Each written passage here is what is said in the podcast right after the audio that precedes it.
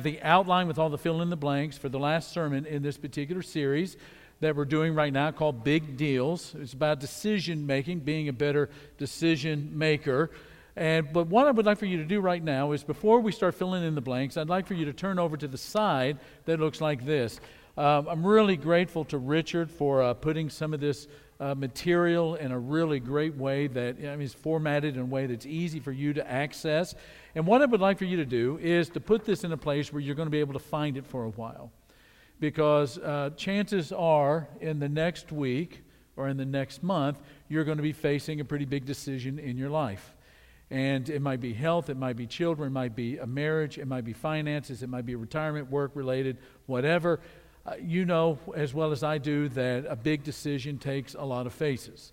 And to have this someplace where you can be reminded of some of the material that we've walked through together over the last six weeks, learning how biblically to kind of stop and to pause and to ask the right kinds of questions, to get the right kind of counsel, to pray for the right kind of wisdom before doing anything is a really, really great thing to do.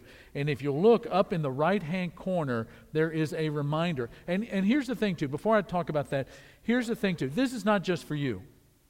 Uh, nothing that I preach to you is really just for you. I want it to be for you. I want it to be something that you embrace, but it's really for your family, it's for your spouse, it's for your children, it's for your colleagues, it's for your friends. You know, you're not the only one that's going to be facing the big decisions. And to be able in our community or with our families or with our friends or wherever we find ourselves to be able to minister to people and to show them the wisdom that comes to us from the kingdom of God in such a way that we can sit down and show them in practical ways driven by God's word, that we can make better decisions, decisions that not only bless us, but bless the people around us, then we are going to step further in bringing people closer to the kingdom of God. So keep this information close. Um, going to that right hand corner is just a reminder. You know, in fact, if you're sitting down and talking with somebody, you're talking to your kids, one of the things you need to impress upon them and impress upon your own heart, if it's you that's making the decision, is that decisions are a big deal for two reasons. One, our decisions are like steering wheels. Our decisions are like steering wheels. We decide our way into the future, right? You are where you are today. I am where I am today because of decisions that have been made. And then, number two, personal decisions have public implications, which means that you're not the only one, and I'm not the only one that are personally affected and directly affected by my decisions. A lot of time there's collateral damage or there's collateral blessing that takes place because of the quality of the decisions that we have made. Now, at the heart of all good decision making are good questions. In fact, that's the next statement in this outline. At the heart of good decisions are good questions. And there's an actionable item in all of this that helps us to be very disciplined, good decision makers. And that is the three things that are up here on the screen. That's where we learn how to pause and to question and before doing we pause. We got to give ourselves some time. We can take the time that we need to think through, that is, to take the time to think through the questions that are going to give us the counsel, the direction, the wisdom, the time in prayer to be able to ask God for discernment, to be able to talk to wise people or people who have been down this road before us, to be able to get their kind of counsel, in order that once we have that information, the third thing is then to do what it is that we know to be the wise thing to do. So you got to pause. And then you got to ask five questions. I've already given you four. You'll remember these. The integrity question is this, and it's one of the most basic Am I being honest with myself? One of the best decisions you will ever make is to be honest with yourself. Why or why not you want to do or not do something. Number two, the legacy question. At the end of time, when people are talking about your life, or when uh, people are, are speaking even at your funeral, or they're tell, telling the story of some event that took place, part of the history of your life. What is the story you want to tell? Are you going to be the hero? Are you going to be the villain? Sometimes you just need to pause and be able to ask the question uh, Who am I in this, in this answer that I'm looking for? Am I looking to be the hero that's going to bless people and to bless God as I've been blessed? Or am I going to do something that's super selfish and super self centered that's going to have some collateral damage? Question number three is about the conscience. The conscience, as you know, is that gift from God that's sort of a personal interior uh, alarm system that sometimes you may not know that something is wrong, but you just know that there's this tension, this red flag that's waving. And the conscience question is this even if you don't know what it is, what is this, this tension that's demanding my attention right now? It'll give you a chance to stop and to think and ask questions. And then last week we looked at the maturity question what is the wise thing to do? Very simple question. Sometimes we don't ask it though. Sometimes we just do what we want to do or we do things quickly when sometimes we just have to pause and ask the question and answer honestly what is the smart, wise thing to do in this situation. Now, this morning, we're going to wrap up this series on good decisions and being better decision makers, and I'm going to start with a disclaimer. If, you know, before we consider this fifth question, if you consider the four questions that we have already looked at that I just went over the sheet with you with, and you answer, you pause and you answer honestly the, the, those questions, what you're going to find is that it's going to go better for you, and not only go better for you, but it's going to go better for the people that you love. If you think about these first four questions and you pause and you answer them, and you're blessed by good decisions, then what that is is a return on your investment. There is something good that is going to happen personally for you if you take the time to pause and to ask and to, to, question and then to do. Fifth question is a little bit different. The fifth question, and you know, I don't know any other way to say it except to say that with this fifth question, there is not the promise of a tangible, measurable kind of return. In fact, that is the very thing that is going to make the fifth question the most dangerous and the most difficult question to ask. And the reason it's up here on the screen. The fifth question focuses on making someone else's life better. The fifth question focuses on making someone else's life better. It is the question that deals with relationships. Now, the best place that I can think of this morning for us to kind of walk through this in our mind is to go into John chapter 13. We've we spent a lot of time over the last 20 years talking about John 13, right? It's one of my favorite chapters in the entire Bible. And when you think about John chapter 13, most people think about service. It's the washing of the disciples' feet, right? That's all about service. It's washing those nasty feet. And it is, but behind the service is the love that motivates the service. John chapter 13 and the washing of the disciples' feet is about service, but more so foundationally, it is about love. Look at the first verse.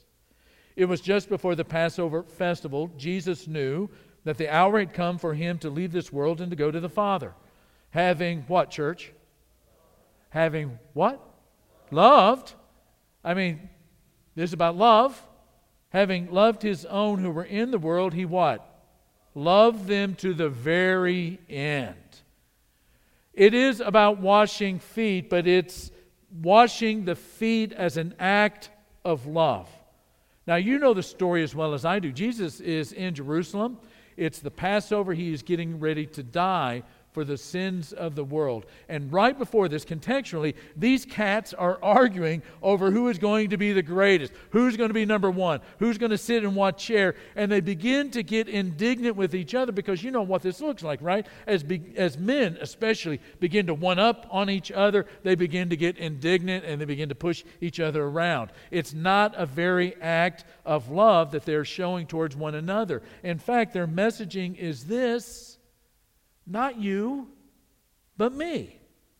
Not you, but me. You last, me first. And Jesus hears what they're saying. Jesus knows what's in their heart. And then he sees what's on their feet. And Jesus gets up and he strips down and he wraps this towel like a servant does back in the day, wraps his towel around his waist, and he begins to wash their feet. Now, this is in the pre pedicure world. And this is absolutely one of the nastiest jobs you can ever imagine.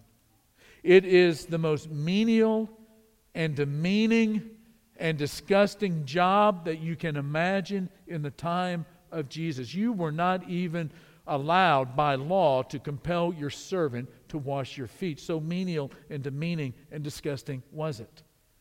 And this is in a world before there are socks And it's not, you know, this cool kind of a devotional exercise that we do a lot of time in the post pedicure world. This is more like the washing of a first century peasant is, was more like changing the diaper of someone else's baby. It was not cool. And notice what Jesus does not say as he's doing this. He's not saying, Why am I doing this? This is not my fault. Why am I, why am I knee deep in dirty, you know, dirty feet and disgusting feet when it's not my fault that they weren't watching where they walked and what they stepped into? Why am I washing their feet? It's not my fault. But in that moment, it is, listen to what it is that Jesus is saying. He's saying, Your feet need to be washed. Let me do it. You need your feet washed? Let me do that for you. Because in just a couple of hours from that very moment, he's going to say, You need your sins washed away? Let me do that. You need your sins washed away? I can do that for you. I'm willing. I'll, I'll, I'll do that for you. But in between, Jesus is going to tell these, these, these fellas how to think about all of this feet washing. Now, you remember at some point, you know, he's going to get to Peter. He's going around the tables washing everybody's feet. He gets down there towards the end. There's Peter. And Peter says, No, no, no, no, no, no, no, no. You're not going to do that. Not, not for me. And Jesus says to him something very straight. He says, If you don't allow me to do this, you don't get me. You don't get my love. You don't get me. You don't get my kingdom. You are not going to understand or get my cross. And if you don't get my cross, then how are you ever going to pick up your cross? And if you can't pick up your cross, you can't be my disciple. What he tells them is going to become the greatest daily challenge that they are going to face for the rest of their lives. And so we pick up in verse 12 when he had finished washing their feet, he put on his clothes, he returned to his place. I mean, you can imagine this. I mean, they could see maybe them washing his feet, but the master, the Lord, washing their feet. Place is quiet. He lays, inclines down near that triclinium table, and he asks, Do you understand what I have done for you? You call me teacher and Lord, rightly so, for that is exactly what I am. Now that I, your Lord and teacher, have washed your feet, I am giving you an example. You should wash one another's feet. I have set you an example that you should do as I have done for you. Very truly, I tell you, no servant is greater than his master, nor is a messenger greater than the one who sent him. Now that you know these things, you will, you will be blessed if you do them. A little bit later, a tiny speck of time in history later, he says, same night, verse 34, a new command I'm going to give you love one another. Three words love one another. And then he begins to define it. He says, As I have loved you, so you must love one another. As I have loved you, so you must love one another. By this, everyone will know that you're my disciples if you love one another. Love one another. Love is a feeling, right? I mean, there's all kinds of things that we love. And it fills us with kind of sometimes very warm feelings, sometimes some kind of gooey feelings. Love can be an emotion, love can be a feeling, it's an affection, but it's more than that, biblically speaking. Love is always going to be an action that begins with a decision. One of the ways that we define love around here in this place comes to us from Dallas Willard. I think it's an absolutely uh, remarkable definition. I love this definition, short, concise, and it's spot on. Dallas Willard defines love this way love is to will the good of another. Love is to will the good of another. Love will become the greatest daily challenge that you and I are going to face for the rest of our lives every day. Learning how to love someone, someone, to love somebody where you are willing their good the way that Jesus serves and loves other people will be the greatest challenge that you're going to face for the rest of your life. And Jesus says, not only is this going to be a challenge and, a way that you live your life following my example, treating each other the way that I just treated you, but it's going to become the hallmark attribute of people who live in the kingdom of God. It's not going to be our doctrines. It's not going to be our buildings. It's not going to be our biblical knowledge. It's not going to be even the version of the Bible that we use, but it's going to be our Christ like love for other people. So now let me give you the fifth question. The fifth question is this What does love require of me? What does love require of me? What does the love that I see in John 13, exhibited by Jesus throughout his life, but in a pinnacle, maybe John 13, and then a few moments later on the cross? What does that kind of love require of me as I deal with other people, other relationships that I have? This question, what does love require of me, addresses every decision that we're going to face with other people. It's going to address, I, I mean, it's just going to really pave the way for better relational health in this world, in this, this life. It will help you to tame your tongue. It will help you to apologize sooner than later. It's going to, to be the answer that says, I need to forgive when needed. It's going to create patience rather than wrath, listening rather than dismissing in every relationship, the answer to this question is going to reduce at some level the friction that we feel for other people. It's going to inform how we date one another, how we marry. One of the things, if you've ever done premarital counseling with me as a, as a couple, one of the things that you'll remember, and sometimes eyes get really big, is when I say, you know, sometimes the best thing for your marriage, the very best thing for your marriage, is for you not to get your way. It's going to inform how you parent, how you boss, how you manage, how you coach, how you work.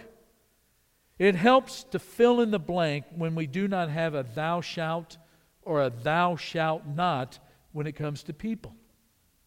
The question, what does love require, intersects every encounter with another human being. And it does not you know, the answer to that question is not always going to be for the very thing that that person thinks they need. Sometimes the very loving thing that you do. You know this as a parent. Sometimes the thing that is best, the thing that is most loving, is to do something sometimes that's a little difficult and sometimes can bring a little pain. One time, Jesus is on his way. There's this rich young man that walks up to him. He says, Great teacher. I mean, it's the question du jour, the question of the day. What must I do to inherit eternal life? And Jesus probably doesn't even stop uh, stride. He just starts answering the question, snapping his finger. You, he begins to rattle off some of the Ten Commandments. You know, don't murder, don't commit adultery, do not steal, don't lie, honor your mom and dad. The young man said, You know, all of these I've been doing ever since I was a little boy. What do I still lack? And Jesus stops and turns towards him, and notice what the text says. He looked at him and loved him.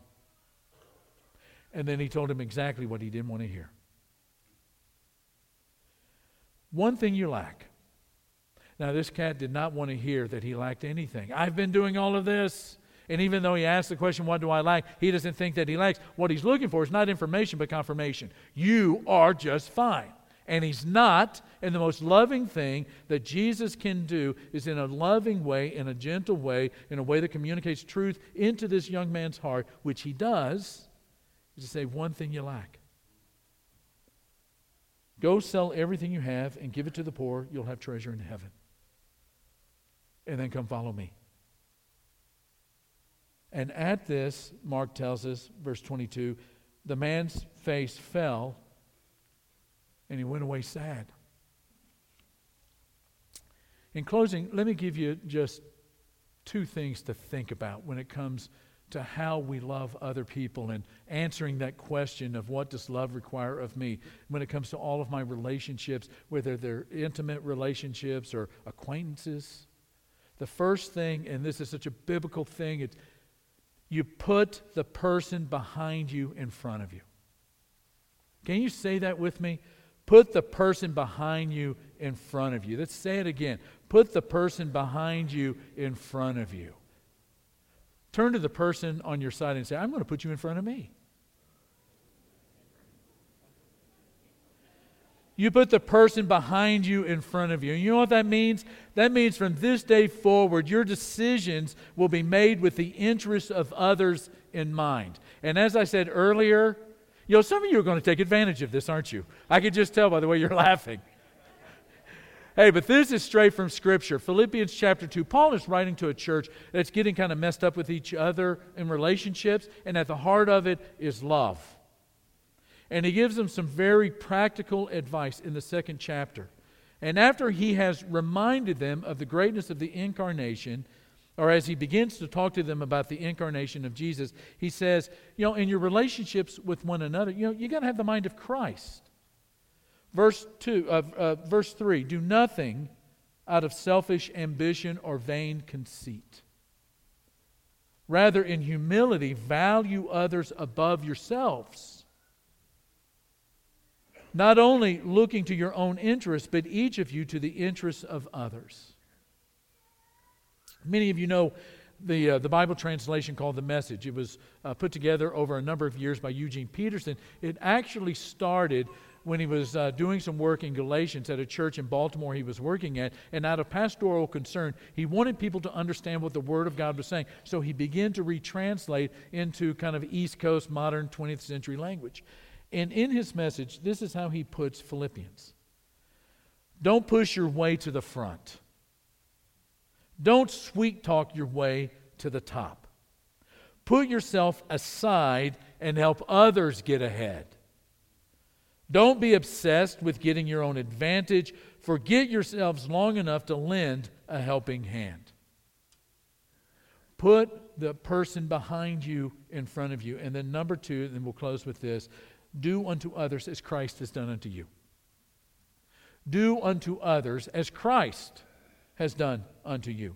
The golden rule, which you know is famous to all of us and is a beautiful way to live, goes like this, right? Do unto others as you would have them do unto you. Jesus, for disciples of Jesus, ratchets it up and he says, I am the standard of love and the way that you're supposed to love each other. And this is the standard. You love each other the way that I have loved you, which means that I'm willing to die for you. I'm willing to take your bad and your unrighteous and your unholy in order for you to thrive and to flourish and, and to move forward and to progress towards the kingdom of God and to progress towards heaven.